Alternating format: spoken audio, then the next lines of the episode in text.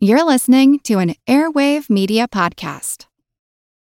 When you need mealtime inspiration, it's worth shopping Kroger, where you'll find over 30,000 mouthwatering choices that excite your inner foodie. And no matter what tasty choice you make, you'll enjoy our everyday low prices, plus extra ways to save, like digital coupons worth over $600 each week. You can also save up to $1 off per gallon at the pump with fuel points. More savings and more inspiring flavors make shopping Kroger worth it every time. Kroger, fresh for everyone. Fuel restrictions apply. Another day is here, and you're ready for it. What to wear? Check. Breakfast, lunch, and dinner? Check. Planning for what's next and how to save for it? That's where Bank of America can help. For your financial to-dos, Bank of America has experts ready to help get you closer to your goals.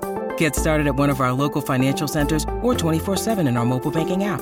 Find a location near you at bankofamerica.com slash talk to us. What would you like the power to do? Mobile banking requires downloading the app and is only available for select devices. Message and data rates may apply. Bank of America and a member FDIC. Hub and Spoke. Audio Collective. Here's a weird one for you. It's 2012 in the Malaysian state of Malacca, around 70 miles south of Kuala Lumpur, and 47 year old Cecilia Manan was making dinner for her family. On the menu was a curry made with baby shark, which she purchased whole at market. But when Cecilia began cleaning the shark, she saw something glinting in its stomach. From it, she pulled a gold medallion. But it gets weirder. On one side of the medallion was a crucifix and an inscription Antony. On the other was a profile of Queen Elizabeth. Not that Queen Elizabeth, though. The wife of King Denis I, which means the gold medallion found in the baby shark stomach in Malaysia in 2012 was minted in Portugal sometime around the year 1300. Now, sharks are known for eating weird shit. It's more common than you'd think to find one with a license plate or a tire in its belly. A tiger shark in Florida once ate a chicken coop with the chicken still in it. In 1832, a shark was caught in the West Indies swimming around with a cannonball in its stomach. The 16th century polymath Guillaume Rondelet wrote that a great white was found with an entire suit of armor inside of it. But the medallion is a whole other class of weird. It had to be made somewhere before 1325, but the Portuguese weren't around Malaysia until 1511, so it spent at least 200 years bouncing around before traveling halfway around the world and sinking somehow. Maybe it was tossed or dropped, maybe it went down with a ship, it's impossible to say. But from there, it spent 400 or so years at the bottom of the sea before it was, also quite mysteriously, gobbled up by a baby shark, which just so happened to then be caught by a local fisherman, brought to Malacca, and sold to Cecilia Manan. It's almost preposterously far fetched. Every link in that chain is so brittle and strained.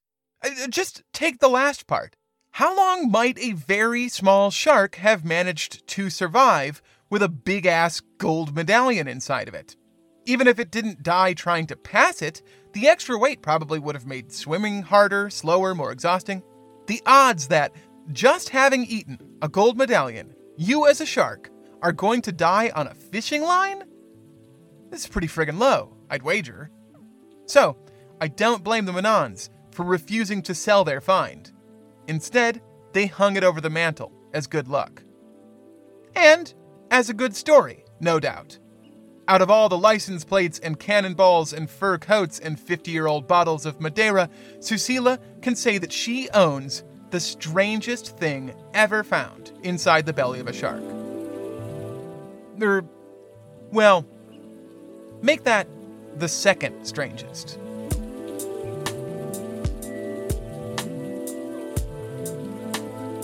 This is The Constant, a history of getting things wrong. I am Mark Chrisler.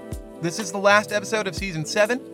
In the last six months, we've looked at airships and accidents, phrenology, physiognomy, mesmerism, seances, Arctic explorations, a moral panic crime spree, and most of all, a century old Chicago submarine. How could we possibly reach those dizzying heights again for this finale? Well, we probably couldn't. I, uh, I miscounted and meant to conclude with that last episode. But this story? This story is something else. So let's get into it. This week's episode Fish Story.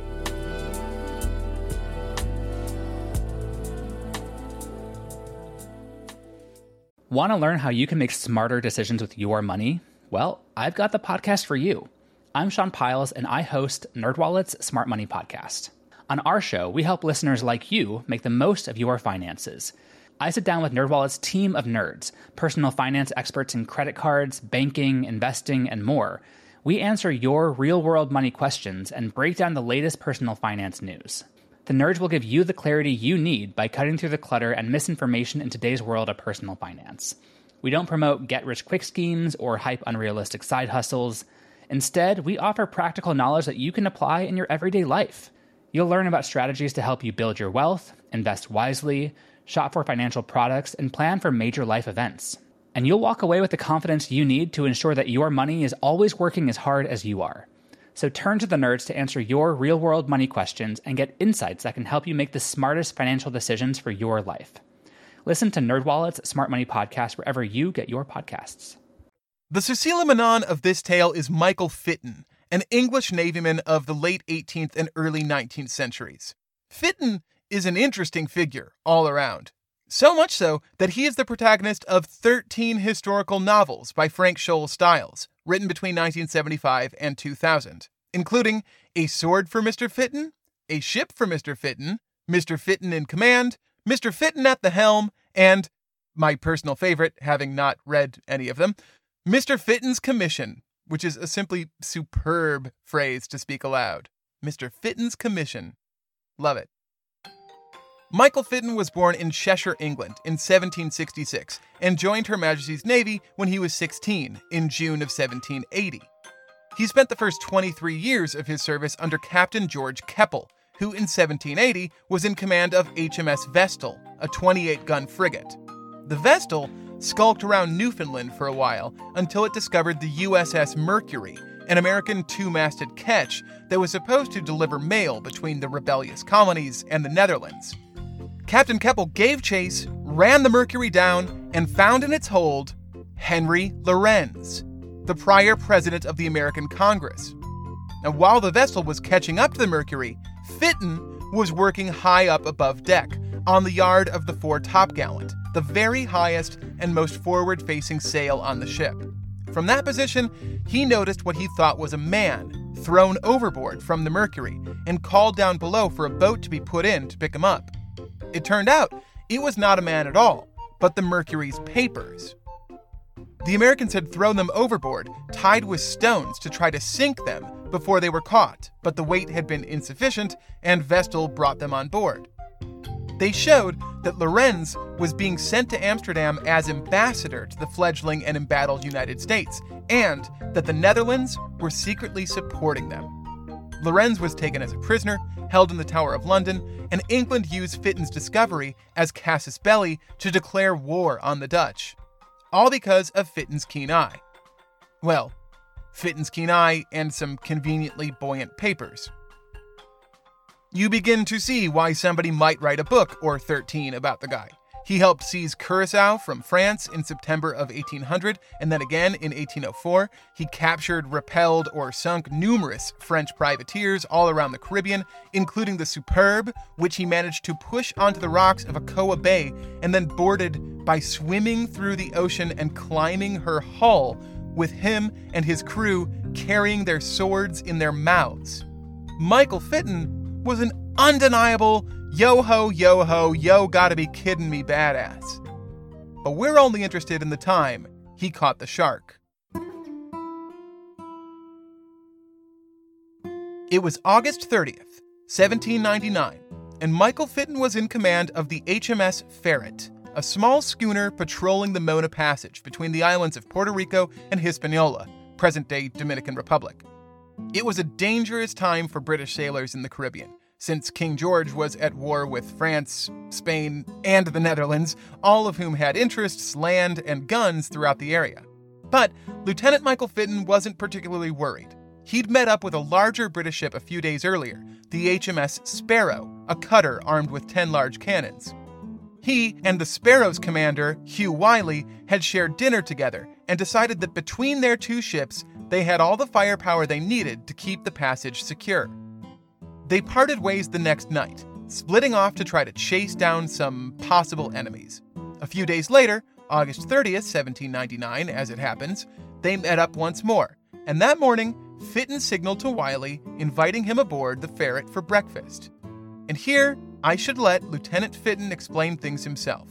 Paint us a picture, Mike. Whilst his boat was on her way, I seated myself on the taffrail watching her progress. The morning was cool and serene, the sea calm and transparent. The far distant rock of Alta Vela was seen on the disk of the rising sun as he appeared above the horizon. Hey, Mikey, no reason to get straight to the point on our accounts. Go ahead and uh, gild the lily for a while if you want. Yeah. An eternal line of diversified coast, with Isle Lavarche to leeward, the stupendous mountains of Grand Anse clothed in forests of eternal green, studded with white coffee plantains, their base concealed by a floating vapor, mingled their lofty summits with the ethereal blue of heaven. My god, it's the most purple prose in the world. There was something so inspiring in the whole scene, added to the cool freshness of the morning and the stillness of all around, that was worth going 5,000 miles to witness. At the risk of dying of the yellow fever, the lot of many a good fellow that I've known. He just goes and goes and goes. As I was thus seated on the stern, I observed at some distance from the vessel a dead bullock floating on the surface of the water, and some sharks busily tearing it to pieces. This did not excite my surprise, as I was then in the track of cattle loading vessels from Puerto Cabello and La but I ordered it to be towed alongside, which was soon done, the sharks following it. Among the sharks there was one much larger than the others, which I resolved to catch and make a walking stick of his backbone by inserting a wire through it, as I had seen frequently done. I baited the hook with a four pound piece of beef, but John Shark rubbed himself against it several times and did not seem quite to fancy it, although the others would have taken it if I had not drawn it from them. Seeing this huge fellow was rather dainty, I changed the bait for a piece of pork, which after slighting for some time he at last bolted. With a strong effort, I fixed the hook in his jaws. As a matter of course, in his turn he sprung forward, but after playing with him a little, with about sixty fathoms of line, I had him hoisted on board. The process of dissecting him was soon commenced, and being curious to know what he had got in his stomach, it was quickly opened, when to our astonishment, out came. Okay, ready? Ready? Here it is. A large bundle of papers tied up with a string. Heather, Heather, I think the podcast is broken. Sorry, everybody. Let's just uh, take a minute, listen to a quick word from our sponsor, and I promise we'll get this thing working. Hey, Matt. Did you know that wombats poop cubes? Nope, never heard that before. Did you know the unicorn is the national animal of Scotland, Ken? I didn't know, nor do I care. Neil, did you know that Liechtenstein is the only doubly landlocked country in Europe? Jeff, isn't that an American pop artist? Well, actually, it's both. If you want to learn things like that and more, join us each week on Triviality, a pub trivia style game show podcast where a lack of seriousness meets a little bit of knowledge. Listen in each week to answer general knowledge trivia alongside exciting guests from around the world. And we're here too. Join us every Tuesday for new hour long episodes of Triviality, plus tons of extra theme content on everything from The Office and Lord of the Rings to science and geography. And sometimes we even do sports. Find us on all your preferred podcast apps and take part in the fun of playing bar trivia without the need to wear pants. Real mature, Jeff. Forget it, Neil. It's Triviality. The Constant is brought to you by BetterHelp. Is something interfering with your happiness? yes. BetterHelp will assess your needs and match you with your own licensed professional therapist in a safe, private, convenient, online environment. This isn't self help, it's professional counseling that you can access at any time and within 24 hours of signing up. Message your counselor whenever you need to, and you'll get timely and thoughtful responses. Plus, you can schedule weekly phone or video sessions, all without ever having to sit in an uncomfortable waiting room and more affordably than through traditional counseling.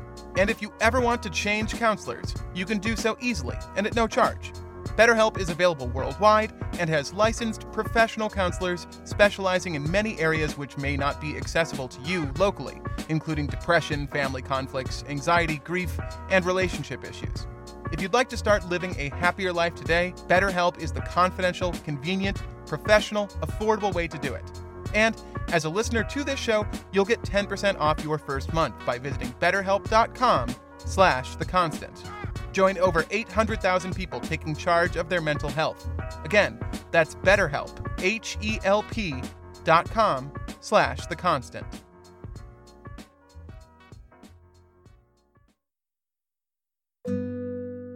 Most of the time, Thomas Briggs was a shipwright.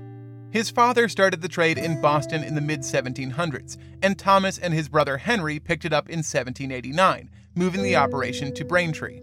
Thomas's two sons, Cushing and Henry, also went into the shipbuilding business after Thomas died and did quite well for themselves in the 1810s and 20s.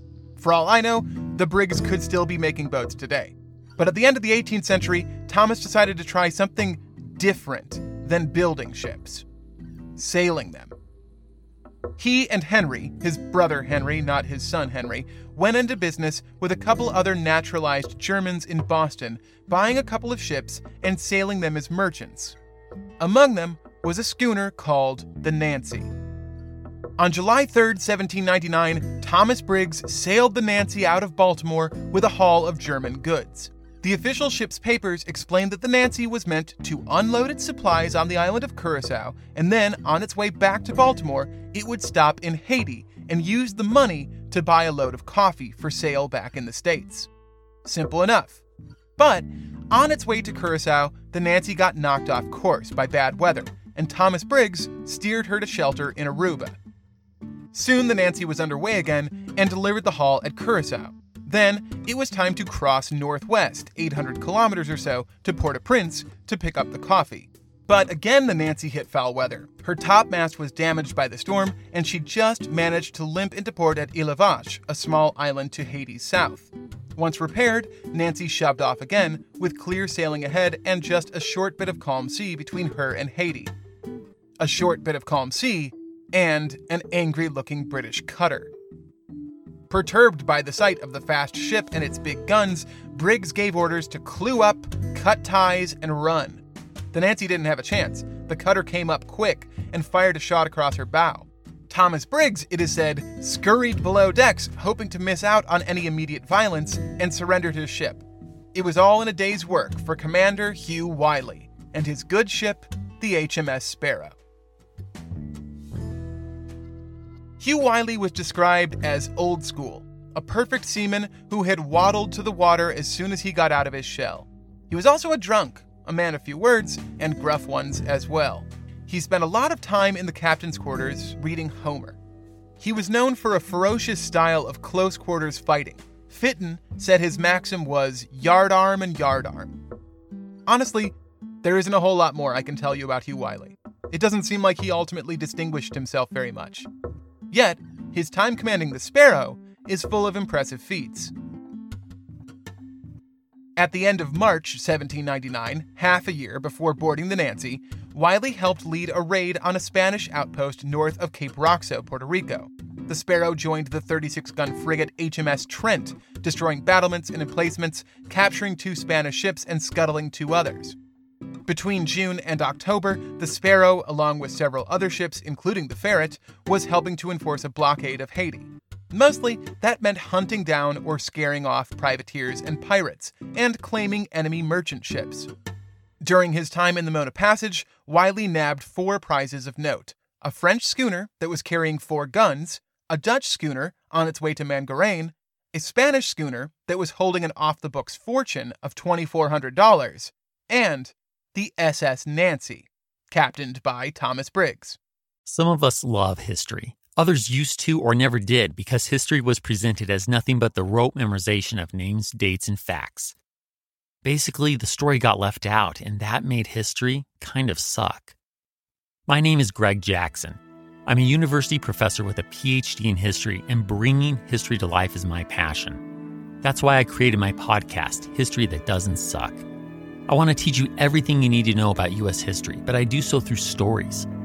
Let me tell you about George Washington begging his men not to mutiny against Congress, Clara Barton saving Union soldiers amid enemy fire, enslaved Frederick Douglass risking his life for liberty, and about so many other figures as their real experiences make industrialization, social movements, and even congressional debates and tax policy come to life.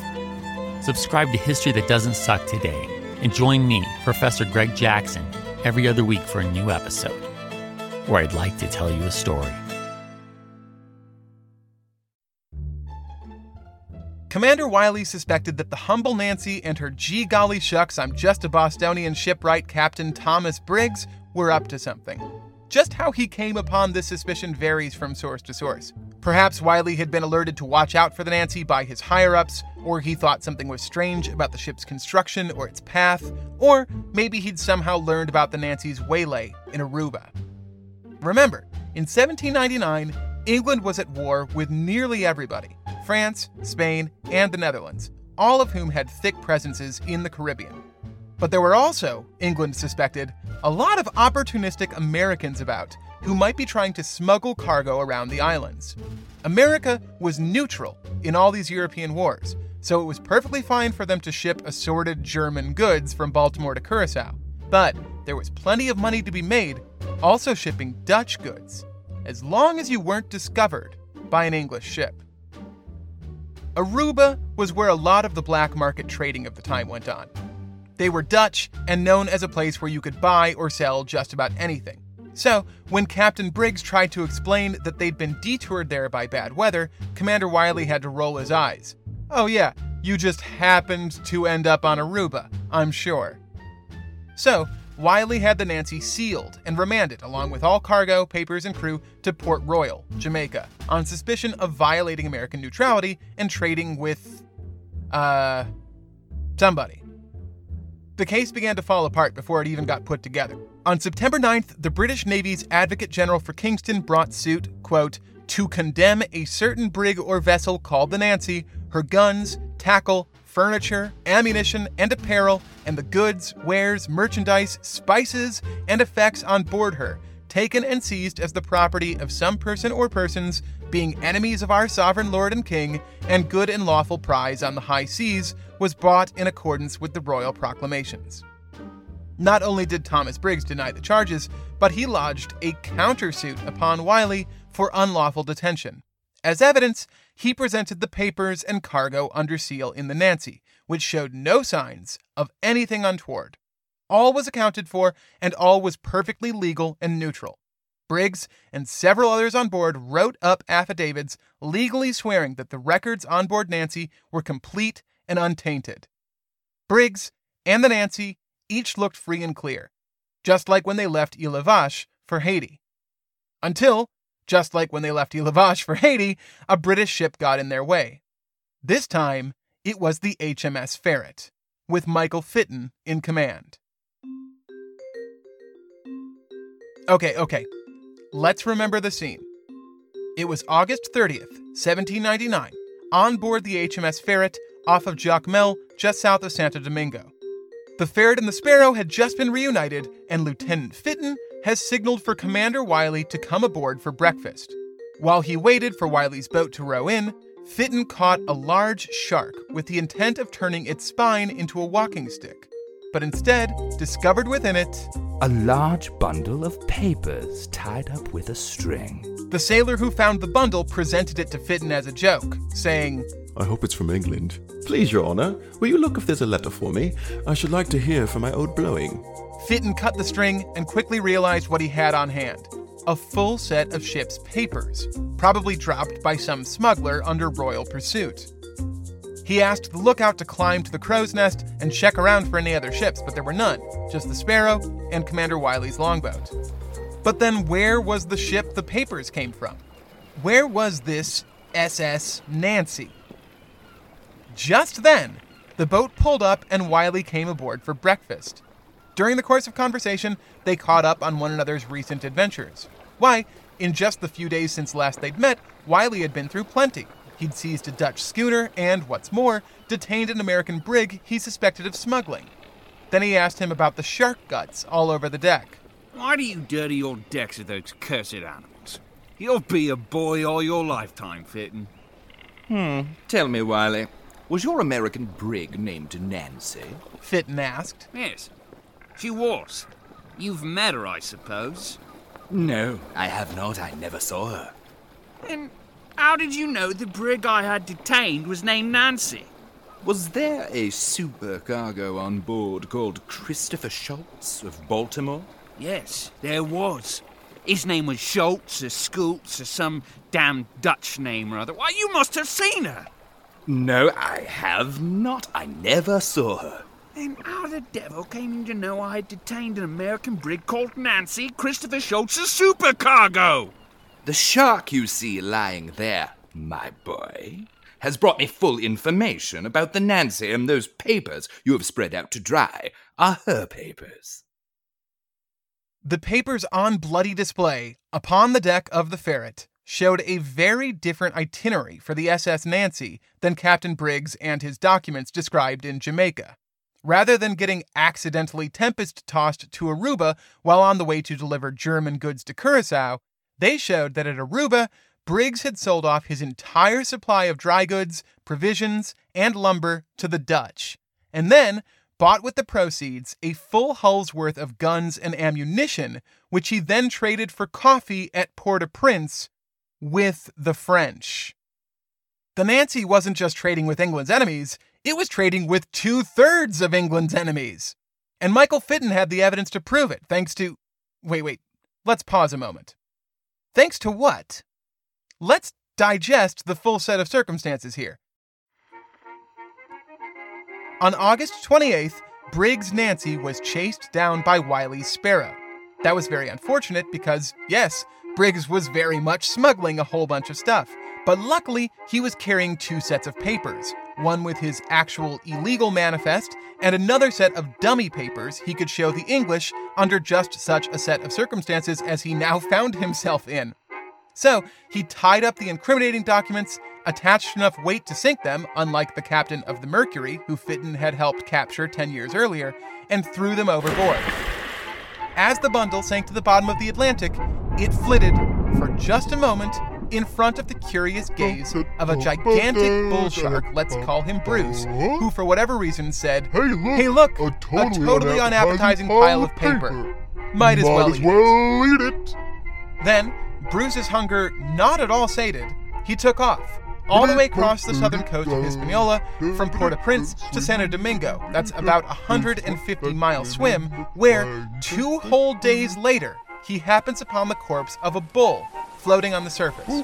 Bruce starts munching down on that along with a half dozen of his friends. Out of all of them, on an absolute lark, Matthew Fitton decides to capture Bruce so he can turn his spine into a cane. An idea he says came to him because he had seen it done. Then, with Bruce dead on the decks, one of the crew picks the papers out of his belly, hands them to Fitton, who reads enough to pick up the name of the ship at almost the exact same moment, Commander Hugh Wiley jaunts on board for a bit of brekkie. It is the justice of God by way of Rube Goldberg. This show usually concerns itself with things going wrong, but in this instance, we are talking about something going intricately, impossibly, farcically right. Forget the long shot odds of the 700 year old Portuguese medallion. This is a straight up thermodynamic miracle.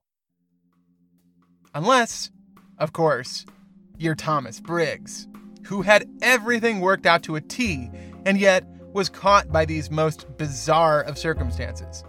On September 14, 1799, just as Briggs' case looked open and shut, into Kingston walked Michael Fitton, along with the papers and his signed affidavit, which not just showed Briggs had been smuggling, but also that he had perjured himself when he attested to the truth of the false papers. On November 25th, the Nancy and all of her cargo were sold on the block under condemnation proceedings, and the money taken by the British Crown. Thomas Briggs left Jamaica and returned to Boston, where he decided to become a regular old landlocked merchant, leaving the nautical affairs to his sons after he died in 1810.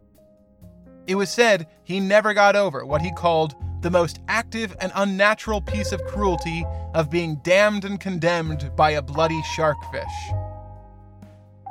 Commander Hugh Wiley continued taking prizes all the way up through March of 1800 at least, and then he just drops off the map. I can't even find a year of death for him.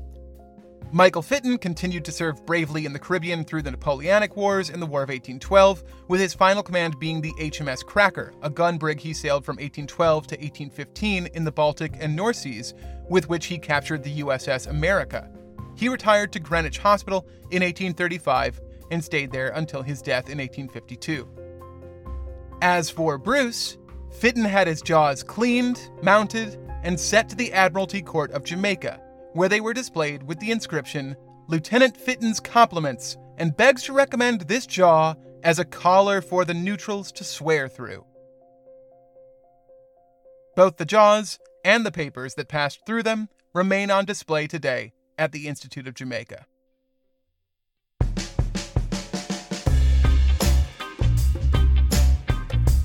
Music for today's episode by Blue Dot Sessions, Lee Rosevere, Kevin MacLeod, and Pietro Darrow. Voice talent by. Hey, I'm Andrew Rathgeber. I'm Andrew Bailey. Jamal James. Special thanks go out to our Patreon supporters, especially Deanna Scott and Daphne Slay. If you'd like to join them in supporting the creation of this show, head on over to patreon.com slash the constant and sign up. All patrons receive access to the Constant Secret feed, where I put bonus stories, interviews, sidebars, and more. Like the show? Prove it through social media. Go to constantpodcast.com to find our Twitter, Facebook, and Instagram pages. Rate and review us on Apple Podcasts, and, most especially of all, tell your friends. Spread the word. We'll be back with new episodes in one month on July 14th. Until then, from Chicago, Illinois, where in 1955, a young George Lawson was bitten by a bull shark in Lake Michigan. Wait, really? All right, I'm gonna have to I'm gonna have to look into that one. Anyway, from Chicago, Illinois, this has been the Constant.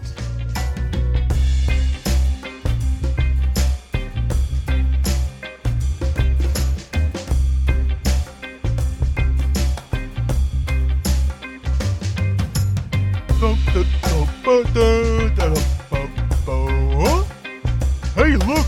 A totally unappetizing pile of paper. Might as well eat it.